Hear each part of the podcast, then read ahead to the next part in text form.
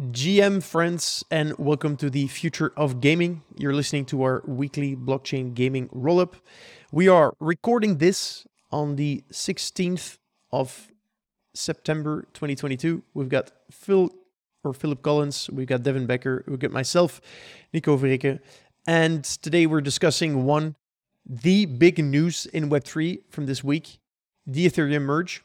Ethereum went from proof of work to proof of stake. What does that mean? What the hell are these things?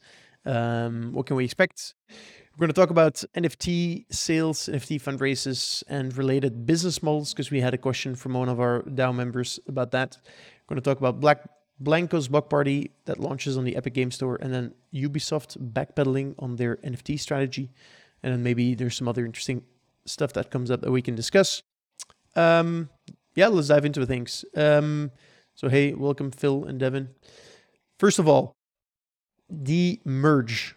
So what happens? And I saw a great analogy about this on um, on uh, Twitter, which was essentially, imagine you have a car, and the car is driving. So the, the engine's on, the car is driving down the road, is driving, let's say, uh, 70 kilometers an hour. It's not super fast, it's not top speed, but it, it's it's going right. Everyone's using it. Like there's just like the, the and so this car is Ethereum basically. Ethereum is a blockchain that's being used, right? People are submitting transactions. There's shit going on, um, and the Ethereum car, the original Ethereum car, had like this insane V8 engine, which was making lots of noise, but also consuming lots of fuel. And the idea was, okay, you know, we want to make a hyper efficient, you know, Tesla electric uh, um, uh, engine in that. But one of the problems is there's a lot of people making use of, of this car, so we can't stop it. So we need to replace the engine of this car while it's driving without anyone noticing, without stopping. Um, and essentially, that's what the merge was. So you had the proof of stake, no, sorry, the proof of work, which was the original um, consensus consensus mechanism, was using lots of energy, as everyone knows. Everyone was was hating, and every time you minted an NFT, you were basically burning down half of the rainforest. Um, and so that everyone knew that that was unsustainable, and there were actually mechanisms mechanisms built into Ethereum to force it to go towards proof of stake. Um, and proof of stake is way more efficient, um, way less energy cons- consuming. Um, and so the merge happened this week. So the people, like the all of the nerds working on this, all of the brilliant engineers working on this, um, effectively like while Ethereum was running, they managed to change the consensus mechanism of Ethereum from proof of work to proof of stake. So they, essentially changed the engine from a, like a V8 um, fuel guzzler towards a very efficient electric engine. Did you guys celebrate? You know, I was uh I was sitting there like waiting, and then like I when there was like two hours left, I forgot, and then like a couple hours later, I was like, oh wait, wow, oh, wow, it happened. Okay, cool. And but I was like googling around for panic, like looking looking for any news Yeah, stories yeah, about more people freaking out or anything like that. It felt like Y2K a little bit. Yeah. You remember when Y2K happened and you're like kind of waiting, Mhm. you're like, is everything gonna explode? So I was that definitely that kind of vibe. Yeah, it was almost interesting how easy it was to miss if you weren't paying attention because Yeah. I, I didn't see a lot of chaos around it. And I think there was a lot of anticipation to Devin's point around what could go wrong because it is trying to solve a pretty hard problem to, to Nico's analogy of changing the engine in a car while it's going down the highway. Yeah. Um, so I was pretty surprised at how Smoothly. quickly, efficiently it just kind of came and went in a lot of ways. You know, honestly, it was like two years late, so I, I'm I'm not as surprised. Uh, more like pleased, and and I was a little worried, but at the same time, I'm like, come on, man, you guys have delayed this so long. You better go so smooth. At this point, Yeah. Oh, it's a good thing. I think um, you know we tend to like. I think there's actually a significant amount of important things going on on chain that we don't talk about enough. Like you know, if if you're not able to extract your NFT from a game onto the blockchain and sell it on OpenSea, like that's not that big a deal, right? Mm-hmm. But I think there are some more essential economic ac- activities being done on the chain. Um, I should probably have some examples for this, but I don't on top of my head. But um, there's shit going on that's important.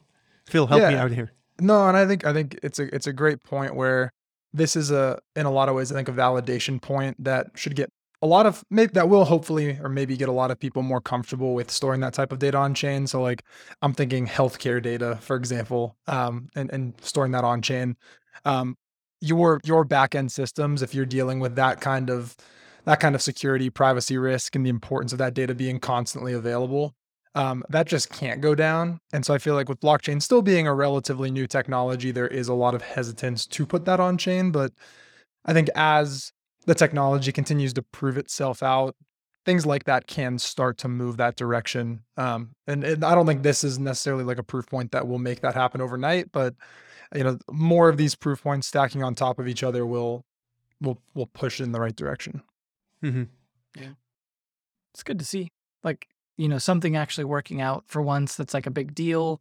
You know, it was it was not like it was a good moment for all the people that love to just complain about every single thing about crypto to like not have anything to say for half a second. Hmm. Like I'm sure they were scrambling for something else to cry about. Mm-hmm. And it was just like, oh God, we got to find something else to, to be mad about for 2 Mhm. seconds. Uh, so it was Yeah. almost like a moment of silence, you know, on the Yeah. internet. Silence the haters. Um, so for me, there's two things that are interesting here. The first one is that from this point, the Ethereum, the total Ethereum supply or the Ether supply, so the amount of ETH in the world, is deflationary. So which means that every block there is more ETH burned than there is emitted. One of the reasons for this is that proof of work mining uses electricity electricity is expensive and so you know the ethereum blockchain needed to pay miners a lot of eth to actually incentivize them to actually you know validate transactions and make the blockchain work and now that we're at proof of stake um, the um, the amount of eth that is required like the, the cost of mining is way lower because you're not using electricity or as as the network grows you're not using more electricity. Um, you're essentially like you're hosting a node which is very energy eff- efficient and you're essentially putting you know you're using a number of eth your stake to actually validate transactions and, and you put it at risk so it keeps you honest. Um, and so that is way more energy efficient. But so eth is deflationary which a lot of people were saying like i don't know if you've seen this meme of like ultrasound money right? Where eth is a better currency than bitcoin. Bitcoin is capped at 21 million. Ethereum now has peaked at a, around 120 million but it is deflationary. So every minute there's fewer eth in supply. So theoretically if all goes well the value of eth goes up. So that was the storyline of a lot of these uh, ethereum maxis. Um, so one deflationary and second, and this I found pretty interesting, um, is that set that people calc- had calculated that the global energy consumption will go down by 0.2 percent because of this. So global energy that, that's like it, Yeah. it couldn't come at a better man. time considering all the energy problems, especially in Europe. Also, also Good timing. Yeah. Yeah. to be I'm like, curious to see what the next the next iteration of I feel like environmental concerns were always such a big pushback from the the general population. I'm I'm I'm curious to see what takes its place from a from a pushback perspective on on crypto more generally.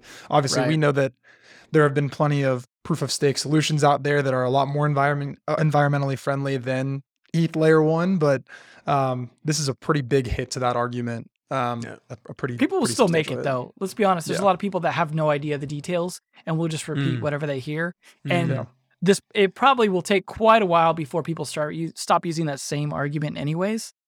But it's like it it's about time because like it, it wasn't that it was like people were arguing that that blockchain necessarily was uh the problem it was like associating with NFTs that was the problem like NFTs are destroying the environment it was like a Mm. big big knock against like the the way people associated with NFTs and to be honest I think a lot of people are being disingenuous because I think a lot of people touting the environmental argument weren't the kind of people that normally care about that. I think they were just looking for something they could use. And to Phil's point, like, what is that going to be replaced with now? Because it didn't, it wasn't really something they genuinely cared about. Like they'll they'll play on their super gamer rig, you know, with their 3080 Ti that's like burning up a forest worth of heat, like that that could heat their whole home without actually even turning on anything but the computer. And they're worried about like, oh, what Ethereum's doing. So it, Yeah. it's very disingenuous, but most of the time, and then not not everyone. There are people who genuinely care, but I think it will be good at least to knock one excuse off. Um, but you know, it's it's not like uh, excuses uh, around free to play ever completely went away. For you know, to use kind of a parallel, right? Like mhm, people will still kind of find other things to argue about it or be mhm. upset with it, and I don't think it's going to convert many people. But at least, like you said, we we could just be like, all right, well, shut up about that one, then let's move on, kind of thing for for them. And it, it, it is also good for the environment. So I guess like I just I'll be honest, I didn't care about that that much, but it is it is a good thing, right? It's not, but but also more importantly, it's it's potentially speeding up transactions and requiring a lot less actual work to be done to do those transactions, and therefore potentially allowing for a lot more uh, growth opportunity. And considering we want NFTs to have another big boom potentially, you know, ideally tied you know with games rather than just art, but this this will help facilitate that, I think. When you say we want a new NFT boom, what do you mean by that? Well, we, so we know we had this like we had the the 2017 and the 2018 thing, and then the crypto winter. So that was like one Mm-hmm. kind of big boom, and then like you know quiet for a while, and then we had like the 2020 into or I guess 2021 into 2022 boom, and that kind of you know has cooled down. And it's like obviously we need some hype cycles to get people like the general public involved in this stuff because the general public doesn't care that much about these future technologies and cool things. I mean, obviously we have you know somewhat of a listener base here for the future of gaming, but they they don't always represent the general public. And the general public pays attention when there's something big going on that they should be part of, and the FOMO and all that. Uh, we don't want it to be repeated, but we do want there to be some excitement again. We don't want people to like have to like take ten years to slowly get in to NFT gaming again. We we kind of need a little bit of uh, gas on the fire again at some point. Mm. Yeah, hopefully that gas this time around is just not about price appreciation and liquidity. I Right, think yeah, greed. that was But that's what gets the isn't, most isn't that what's the, isn't that what Devin's exactly? Which, this was my question to Devin, right? Isn't that Yeah. what he's saying? For me, Sort there- of. there's two booms. It seems like- well, in in my head, there's two possible booms. One is a small supply of NFTs, like ex- exponentially grows in value, but then the problem is that that for me cannot build a good game. Like you cannot build a good game around a small supply of very expensive assets, right? And mm-hmm. so for me, a boom, like a more like a better boom, would be that the number of NFT explodes and they actually get used, but they're not necessarily all worth that much. Maybe the sum of them is worth much, right? But Yeah. then then the problem is, I guess, like it doesn't. You don't have that much headlines around that. It's less interesting, Right. And That, and that's what it comes down to. It's like getting public's attention. So greed is a great and like thing that get gets people in, but it's not, like it's not a great thing long term. But short Yeah. term, it gets people excited, uh, and Yeah. because it, it's the it's the FOMO thing, right? Where they're like, if people are making lots of money doing something, honestly, that's what partially built the internet. Is people being like, people didn't care about the internet, and uh, like you remember when the way nerds were treated prior to the internet being a big success, like prior to the dot com thing, like you know, oh you you know these dumb nerds, whatever, like that sort of thing, and then that changed when it was like, oh these rich nerds, like people suddenly like cared and were like nice to nerds, like dude that guy could be the next whatever, like he could be some rich website maker, like you know people didn't give a crap until like the the people were rich off of it, and it sucks we kind of have to go through that, but people have limited attention, right? Like there's limited attention, there's limited capacity for news bandwidth that people have, and as as much as it can be detrimental to have these big boom and bust cycles, they also build out a ton of infrastructure, draw a lot of investment, and a lot of things that do come successfully out of them. Even if a lot of people fail along the way, lose money along the way, like without the like without the dot com crash, for example, right? Like we wouldn't have had the dot com boom. You know, like that uh, built most of the internet, that got most of us online, that we can have this podcast right now, had we not had people throwing money after bad ideas too. Uh, it, it sucks it has to go that way, but if people have limited capacity for doing smart things, sometimes I've got to make them do some dumb things too if it helps things move along. Yeah. I mean, I do wonder if the the point on when people see the rich nerds, they get really excited. I still think even in this world, the the quote unquote rich rich nerds will probably be, in our case, the game developers themselves that are creating really compelling There experiences. are like and- movies, right? And movie plots where they're like the the the big game designer who made this thing, like uh, you know, Yeah. Ready Player One or these, these other things. Yeah, and I, I, so I think that that will that will attract people, and who knows, maybe like again going back to Limit Break, there's something about the whales attracting people where it's like, oh, this wallet has five hundred thousand dollars in it. I should pay attention. Maybe I can maybe I can trade my two dollar NFT to something really impressive. But um, I, I think to what Nico was saying before.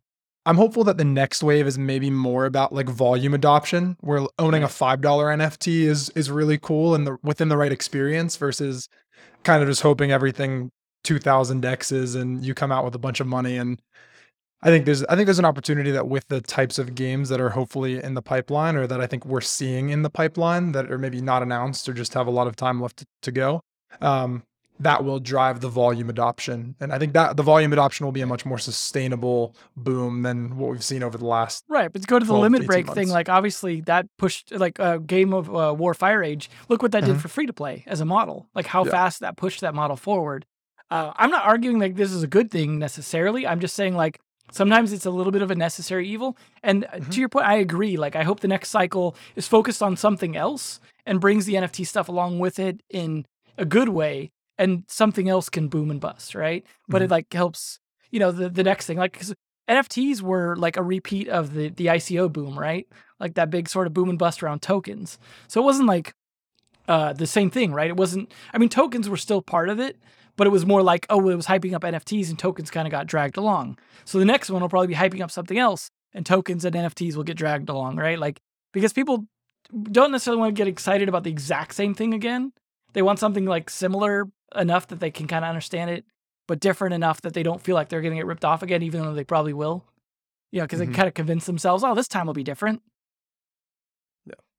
What do you think the effect will be of ETH L1 going, you know, carbon neutral is probably not, that's not the right word, right? But going like not as forest burning as it was before um, on big companies, big publishers, big developers' involvement or in, like taking NFTs into their game, right?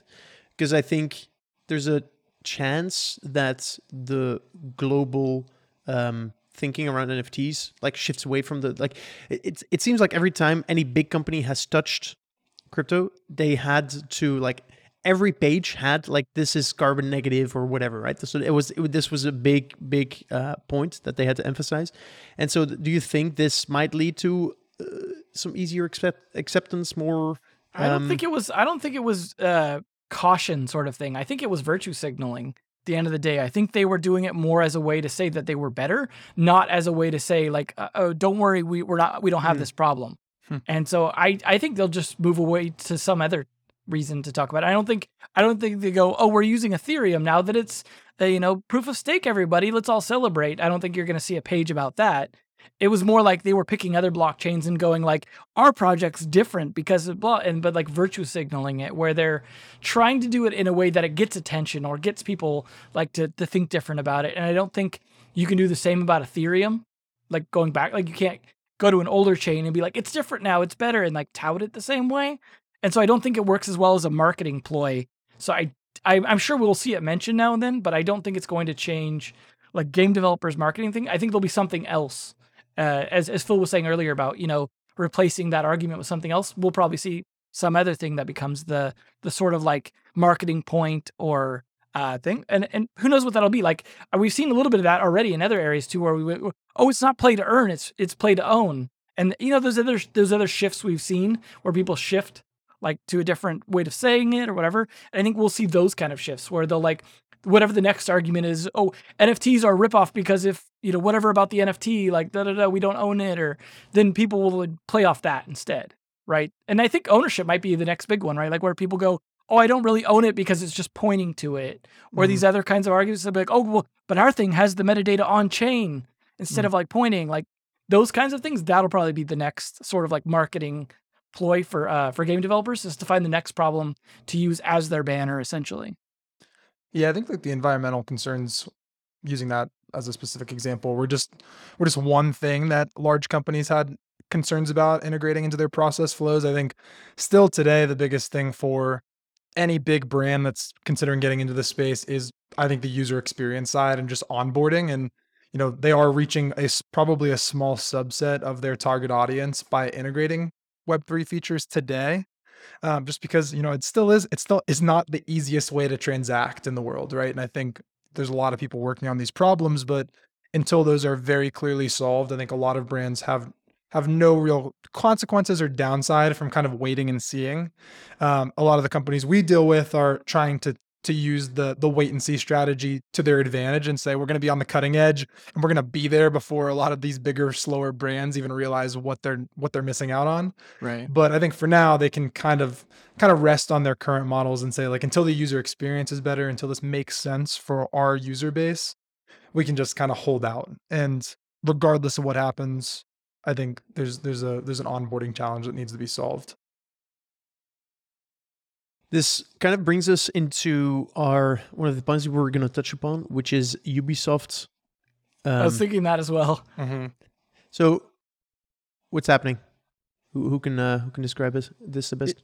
Yeah, so at a high level, you know, Ubisoft was the I, I would say the most aggressive AAA game publisher that really entered into Web three in a big way. Uh, they did it back in December through their their Quartz NFT program, implementing it into to Ghost Recon, and it was it was a big deal, right? I mean, we hadn't seen IP of that scale even even try to touch NFTs. Um, I think in execution, it was I would I would call underwhelming. Um, it it got a lot of press up front and really tailed off very quickly. I forget the numbers of NFTs that were sold through Quartz on on Ghost Recon, but it was extremely extremely low. Like I would say Mhm. negligible. Um, yeah, like less than a hundred or something. Yeah, it was it was it was something, Something crazy insane. like that. Yeah. To be fair, And I so- wanted them. I just it was just too much of a pain.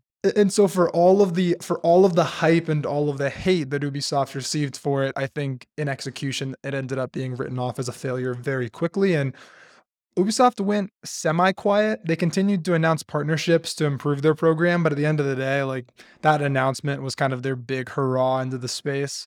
Um, and over the last few days, um, some articles have come out talking about Ubisoft CEO de- determining and saying that Ubisoft is currently in research mode on NFTs and blockchain gaming. I think that's a, a nice way of saying we're looking into it, sort of, um, but not really doing anything right now. And so it is a pretty it is it's a pretty big confirmation of a 180 for them. Um, and I, I do think it is probably going to be a little bit of a hit to other AAAs that are exploring this space where like that is the best peer comp they have and I think their efforts to date have failed pretty catastrophically. Um, so yeah, it's interesting to see the the big brands, um, the big brands' initial experiences, and I think there's the the user opposition and just the difficulty in in onboarding that's that's continuing to cause issues from a adoption and sentiment standpoint from the average know- consumer or player.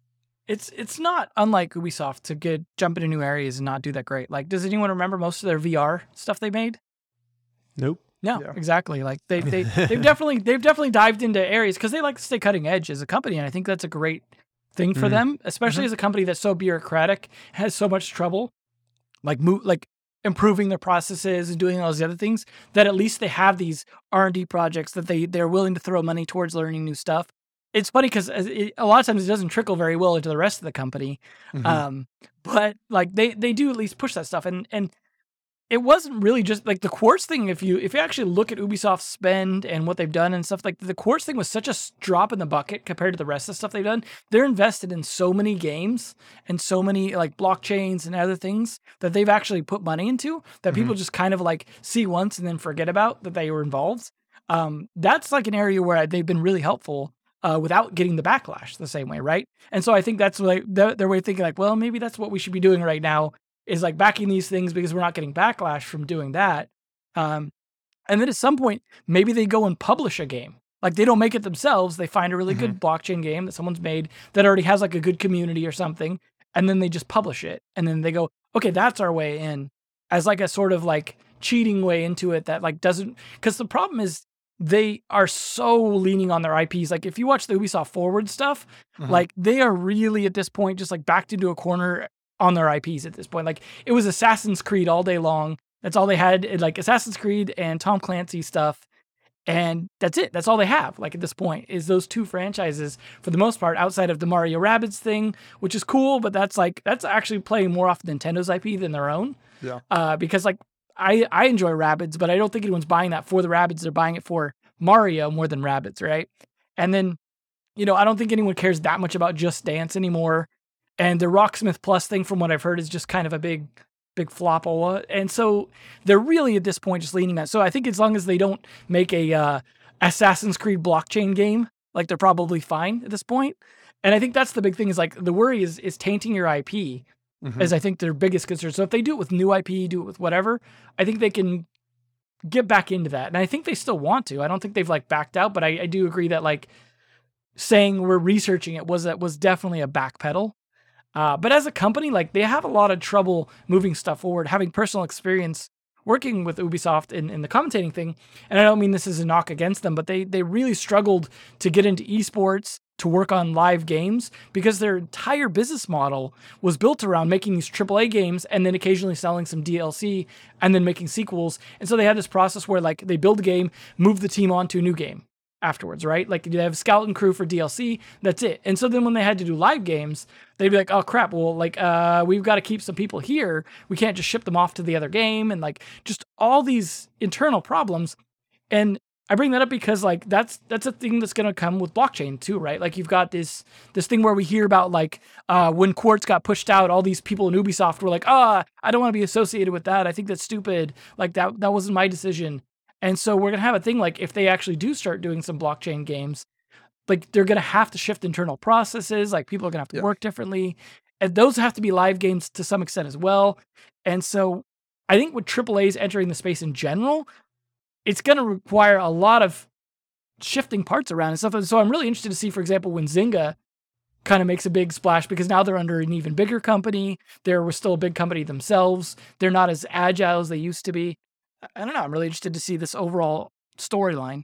Yeah, I'm glad you mentioned Zynga. There's some because there's something interesting about the timing with Ubisoft as well. So Ubisoft recently got another pretty substantial investment from Tencent. I think Tencent now owns 49.9% of one of the entities. There's a little bit of a structure uh, to, to the company. And I think it was buying from the Guillemot brothers uh, yes. shares as well, right? So that's yes. kind of buying into the more of the root of the company. Exactly. Um, and what I've been what I've been reading a lot of on Ubisoft is with this partner partnership with Tencent. There's actually been an, a growing focus on mobile for them, and I do wonder that whether or not you know in a time where a lot of these these public companies in particular are getting hit pretty hard and a lot of these meet kind of like top tier but not they're not the full size whales in the in the ocean of gaming uh, are trying to maybe tee themselves up for some kind of of acquisition you know we saw this with zynga getting acquired um, by take two and whether it's an, acquisition by another larger fish in, in the gaming world or just kind of caving into what Tencent wants them to be for a full buyout in the future.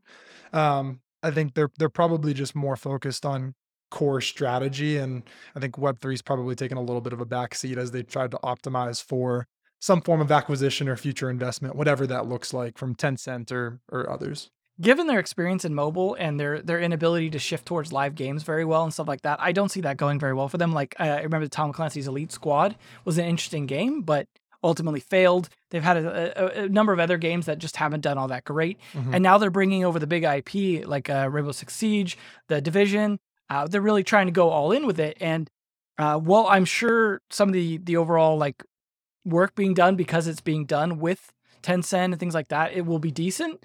I I just worry that Ubisoft themselves is not fully capable of handling that and will have to defer more and more to Tencent or companies like TiMi under them with that experience to help bring that IP over. And then it becomes like two Ubisofts. You've got the one just, you know, playing the existing franchise game on consoles and PC. And then, you know, uh, the, essentially the mobile division basically based out of China at that point. Uh, and of course, if we end up in some geopolitical situations with China, then there's like half of Ubisoft kind of paralyzed at that point. I feel like it's a big risk, but I understand what you're saying. Like in that they kind of are like running out of runway in what they were doing before and looking for maybe a brighter future in possible acquisition or at least, uh, you know, looking at Tencent to be like, please help us move forward. But it feels very risky for a company that's like that has so much uh, strength in their IP and their other things that have just really kind of lost their way to some extent. It is fascinating to me how Ubisoft has an accelerator, or like a like a new technology accelerator program, and you know who came out of there? Sorare. You know who else came out of there? Sky Mavis. And so they've actually worked with these teams years ago. They've put out these companies like these are probably the two like two of the top five biggest blockchain gaming companies out there. Um, and th- those have worked with with Ubisoft, and those were helped by Ubisoft. And it's it's so interesting to see how little like how little leverage they've gotten from that, or how little they've learned, or because they also don't even have a stake in it, right? It's like it's almost free um, mm. to come do it. Their R and D stuff's great. I, I love what they do with their R and D, like the, Yeah. the pushing stuff forward constantly. Like Stadia was basically built off the back of Ubisoft's experiments, and like Ubisoft Plus on s- stuff on Stadia was like was helped carry the few AAA games that get released on it. Yeah. So the the head of of the R and D department, it might be not him, but um, so there's uh, Nicolas Pouard, who's like the the blockchain guy at Ubisoft. So I was gonna record with him uh, like a few weeks ago, and he told me like he had to cancel because his CEO had some he had to help his CEO, and that might be might have been related to this. Um, and so uh, so the, the recording isn't done yet, but I'll be sure to uh, to ask him some some tough questions about what the hell, man. You've you've worked with these teams, you've done some fantastic R and D, and and look where you're at now. So um, good. Uh, let, let's see what, where where that ends up. Um, the next topic I'd like to mention or ask about or talk about is um, a question that we had from one of our members.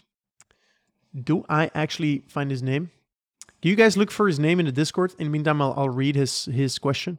So, quick operational question on something I don't entirely understand. Do NFT sales, primary and secondary, accrue directly to the team treasury? What do most teams use the NFT sale income for? Is it for paying expenses such as the team or buying tokens or other? Do gaming projects pay developers and team via NFT primary and secondary sales as well as via token lockups? Do teams record separate line items for protocol revenue and NFT sales on a quarterly basis? Any projects that publicly show this activity on their treasury or elsewhere would be greatly appreciated. So for me, this is a, a kind of broader question about like NFT based or like blockchain based business models and like blockchain games based business models, um, and you know fundraising, uh, tokenomics, I guess also, um, and accounting, which I like that last part. I don't have a lot of insights in, um, but do, do we know the name of the the, the question? Yeah, it was uh, Will thirty two. Will thirty two. Shout out. Um, so so yeah, let, us talk a bit about what we've seen in, in regards to this uh, th- this question. Uh, Devin, you've you've worked with a ton of companies doing this. What do you see? This is something I think about a lot as well, in just terms of business models and revenue, and uh, even kind of the accounting side of things. Because right now everyone's just kind of stumbling through it and, and kind of misthinking about things. Um, so it's really interesting to see uh, like this kind of evolving. So I feel like at first everyone just did everything in tokens, treated tokens as money, and that was kind of like the way things went because it was like I feel like it almost was like a legal thing too. You were able to get away with a lot more stuff when you were treating tokens as money and like not involving real money because that avoided a lot of legal and accounting things. Um, and then you know you have stuff like NFT pre-sales, right? And it's like there's a couple different ways those can go. It's like you can use those as, and we've gotten into the you know the the cons of those as well, of course, previously, but they uh you know, it could come in as a form of, of cash or as something that you're uh, selling for your token. So, like an example, that was like Illuvium, right? Where a big portion of their land sales actually came from their token more so than ETH, even though you could do either or, right? And that actually ended up burning a huge amount of their game token. And so you could argue like how much of that was really revenue then, depending on how those game tokens were acquired and things like that. Um, and it's tricky too because most of the time even even when people are doing the sales essentially for what you consider cash, uh, it's still coming in a form of token, right? No one's really like taking credit cards for uh, NFTs. They're taking like ETH or at best USDC or, or some other form of abstracted money. So at the end of the day, like in order for it to become something that it, people are using as money as either in their accounting, like for their treasury, for uh, for paying developers, for repaying investors, whatever it might be, that has to be converted back to cash in some form or another in order to do that. And so that's where it becomes like complicated with the accounting. As we, as we know from like anyone who's tried to do taxes involving crypto stuff, it gets very complicated because you like have to d- go like, so if, if someone pays you an ETH, right? And you go to report, like you go to cash out the ETH to uh, whatever to pay the bills for the company, repay investors, or whatever you're using it for, how do you decide what value is it the value that you cashed it out at? Do you have to report the profit between the time you got the ETH and the time that you sold the ETH? Uh, it's it's a very complicated thing, uh, but at the end of the day, like there is a certain amount I think that like typically these NFT sales are often paying people initially at least. They're they're some of the runway for people that aren't getting fundraises. Um, obviously, if you get a fundraise, that's that's a more direct form of finance. So a lot, a lot of people will get a lot of NFT pre-sales and kind of sit on that and try and get the fundraise money, right? And I'm sure you guys have seen that um, Mhm. because you guys are often doing that, right? Giving them that fundraise money, and then the, they'll use that as their cash on hand, essentially to have their runway to go through the burn and keep the rest as sort of more of a reserve or like whatever else they want to do with that money they got from the NFT pre-sales and treating the NFT pre-sales more as a validator for the fundraising, right? Rather than treating it as a cash flow. Um, but it tends it varies a little bit because you see some people like uh, Sky Mavis that tend to treat AXS as if it were money and frequently referring to it in dollar terms and things like that. Um, but you know they they're using it to pay out uh, as if it were cash. They're using it to get in as if it were cash, and so people are treating it as this sort of like liquid form of cash. Um, but but not always converting it back to that. And I think people are definitely uh, to answer one of the other questions, definitely using um, tokens or gov- like governance tokens or other kind of um, sort of locked up sort of tokens that are that are normally for investors as a way to also pay employees sometimes. So they're, they it's similar to the idea of like you know startups where you get paid in equity, um, stuff like that. It's a very very similar idea. Like they're treating it like it's a startup going to fundraise. They're they're giving people tokens saying they'll be worth X amount, and you don't necessarily go public the same way in terms of like the way that those vest. Uh, but then those they still usually do have a, a lockup period. So you will often see, and you can usually tell this, right? It's very easy if you look at someone's white paper and their their tokenomics distribution, and you see like a team section or developers or whatever. Like that's where people are getting essentially paid in equity. So, one way this is done that I've seen a few times, which I think, you know, just makes things kind of simple, is you have two parties. You have a operational company, and then the, the other party is the DAO. And so the operational company is, is, is pretty much the people, um, you know, the whole, the, all of the people, the employees that work there. And the DAO is essentially like the the treasury. So where the revenues from the game get accrued um and where the the ip lies often or it could be in the first company as well. That doesn't really matter. But um the way i see this work is is twofold. So um the dao is governed by a governance token the company owns part of the governance token. Part of the governance token is owned by the investor. Part of the governance token is owned by you know pu- the public. Essentially like you know the the pie chart that you can see on white papers that's like you know the distribution of the governance token. The nft sales the revenue of that is kept in the treasury which means that you know the team partially owns part of that like the the revenues like let's say a thousand eth is raised you know if if you own 10% of the governance token, then that means that you own 10% of that 1000 ETH, and you can choose what happens with it. Um, if you own 1%, it's the same thing. All of the revenue from the protocol, so if you build a game where there's like trading fees um, and royalty streams, those go into the treasury, which means that, you know, as there's more revenue accrued, you know, that goes into that treasury. And theoretically, if you own a percentage of the governance token supply, then you own that part of like that fraction of the the whole treasury. And then there is often a agreement between the operational company and the DAO, which, for example, says that okay, um, for like development services, so for development of the game, you we're gonna pay maybe you know um, half a million or like a million bucks a year, for example. And so that means that every year, a million bucks, or like every month, like, you know, 80, 80,000 uh, bucks goes from the uh, treasury to the operational company. And so that's what I've seen as a, as a pretty strong distinction. Um, and so the teams are being paid for their work and they're incentivized to optimize the, the total value of the treasury and the token um, by holding some of that token. Yeah. Anyway, so that's that's that's how I've seen these things work. Hope it did a decent job at explaining it. Yeah, it, it does introduce a, a new wrinkle that I think hasn't been common to traditional capital raising, either either directly through investors or crowdfunding, where you're effectively only getting a portion of what you're raising sometimes Right. through these primary sales. Where like if a team owns 25%, you may be getting 25 cents on the dollar of, of Mm. certain of certain inflows. Um, and I think that's something that we've seen be a big challenge for a lot of companies over the last year, where that introduces this factor of treasury management, um, which a lot of times I think startup founders don't actually have to deal with. This is more of something that like capital allocation comes through for larger larger companies, public or private, where you're managing maybe billions of dollars in cash and you're trying to figure out like what should be allocated to short-term investments versus cash and cash equivalents. Mhm, mhm, Um, mhm. and that's putting a big a big burden on startup founders that are managing five million dollars. And uh, I think we've seen this in a couple cases where you know the Ragnarok situation that happened within the last month, like treasury management kind of burned the company's capital allocation and what they had available to build a great game and to support their team. Um, and and so yeah, I think it it does throw a wrinkle into the capital allocation strategy and one that is kind of new to most people that are having to deal with it right now.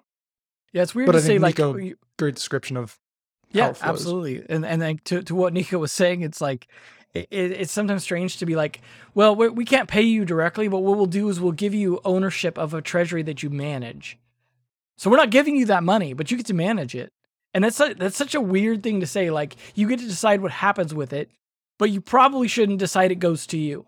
Mhm. So like that's what we're paying you in, and that's and obviously like there are you know other alternatives to that, but that that seems like the weirder way to pay people for governance over money they can't have as their as their sort of like reward, and that's kind of a weird way to like like people people get need to eat like that's kind of I don't know I, I just I don't see that being like a great long term thing without some other form of compensation as well. Or people are going to start to look like shareholders that get really, really greedy at some point and start to find ways to funnel the money out through proposals. Or we're going to basically like like so. Imagine I'm I'm one of these shareholders essentially of this treasury, right? And I'm like, God damn it, I need some money. I'm like not getting money out of this. I can manage this. I can manage proposals. I can get people to vote for stuff, but I can't just cash the damn thing out at an ATM. And so I'll set up a shell company that's going to be a developer, and I'm going to basically get the voted on a proposal that's going to allocate a whole bunch of this this token over to my shell company to to pay them to essentially develop whatever and that's how I'm going to get my money out. And I imagine stuff like that will come up. Like people will find ways to use proposals because it's like it happens all the time in, in real world government and real world business, lobbyists. Like there's all kinds of stuff like that that happens, even when it's not straight for money, it's just for favors or whatever else. So I imagine like there is going to be a huge temptation for that sort of thing when people are governing money that are, that probably shouldn't be governing money, and because we're just kind of giving it to whoever, it's just a token. I could just buy it off the market. Like I could just go to the market and have some partial control over a big vat of money with no real resume required. You know, like that's going to be uh, a bit of a problem I see without some guardrails. And that's why, of course, like, you know, real world corporations, we have a whole bunch of stuff and regulations and SEC and things to kind of like regulate that. I'm not saying they always do a great job, but that's part of why we have that stuff is because people will do some shady stuff and they still get away with shady stuff, unfortunately. And SEC is kind of like half the time, like half an eye open at best. But uh, I, I anticipate that being a bit of a problem long term. um, it's clear that around treasury management, there's not as many guardrails as there is around like traditional treasury management for like big Mhm. companies. I've seen some drama within the Web three space, no, not the not the gaming space, but the more DeFi space, where the founder of Protocol had the, they had raised like multiple millions of dollars, um, like tens of millions of dollars, and so one they were paying themselves like 150k a month, like the the founders. Um, then they also gave themselves a bonus because they sold out like a like a governance token, and, and they gave it themselves like a 600k bonus.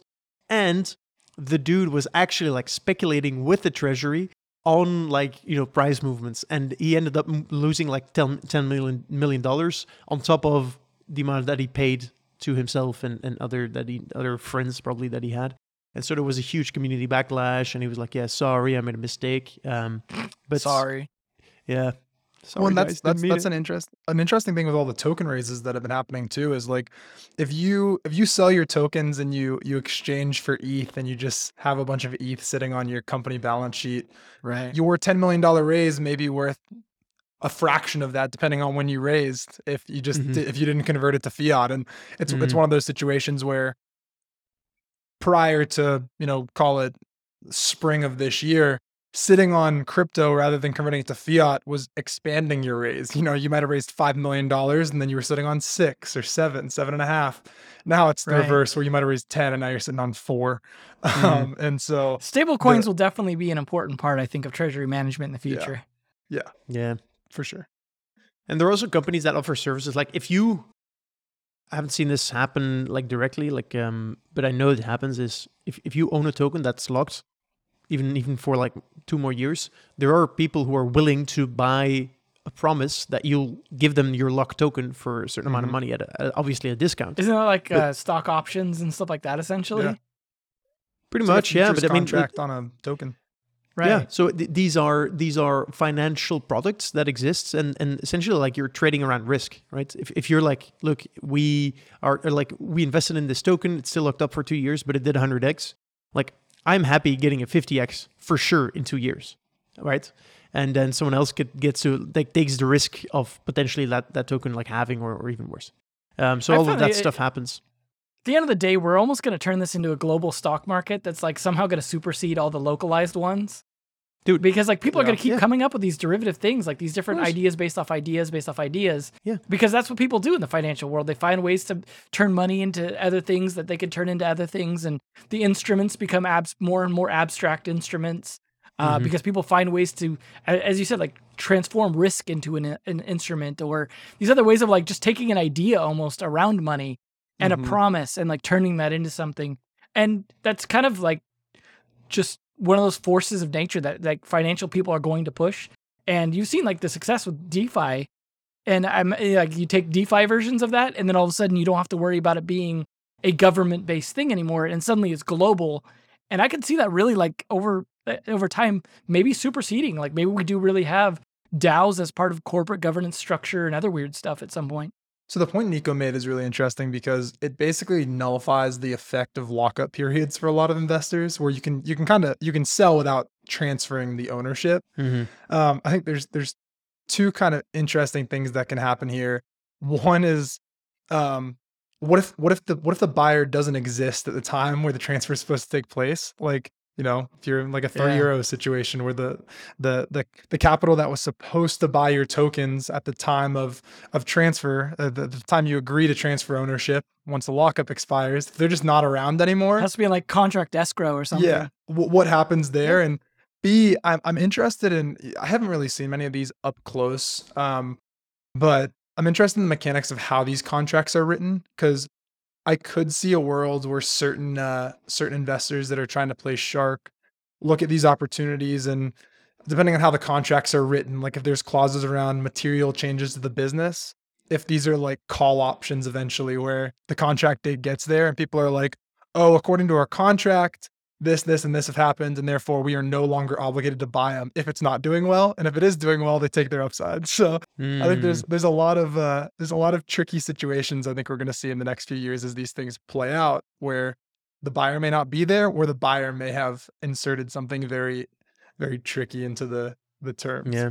Well, it's like even the stuff where they take you take staked tokens and you basically get a receipt token, and then people start doing things with that receipt token, and then they generate like stake those and get like receipt tokens on Sounds like those. the and you- banking system, Devin. yeah, it's crazy. It's it's really crazy because like we're just replicating it all over again. Yeah. Because like I said, it's like a force of nature. People want to do this. People are going to start doing this in games.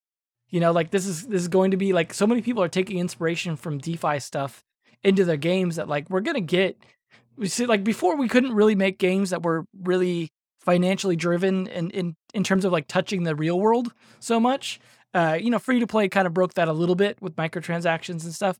But now that we suddenly can like have games that can reach out essentially into the real world financially wise and impact things and like that stuff's going to start really bleeding into games i think and and being part of the games and like you know we talk about like for example in eve when we're like oh there was thousands of millions of dollars worth of spaceships blown up in this big epic battle and like we're going to be talking about something similar you know 10 years from now but it actually really is essentially that money and not just you know like a figment of our imagination that it's worth that much Mm-hmm.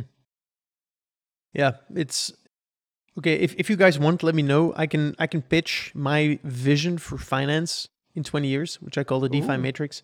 I didn't come up wi- up with it myself, uh, 100%, but um, yeah, um, given like where, where this technology is heading, what it looks like in 20 years, we can talk about that if if you're interested.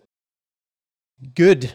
All right. Um, I, I guess our, our last topic, Blankos Block Party launches on the Epic Game Store. Is there what's what's the big deal here? This was announced a while ago, right?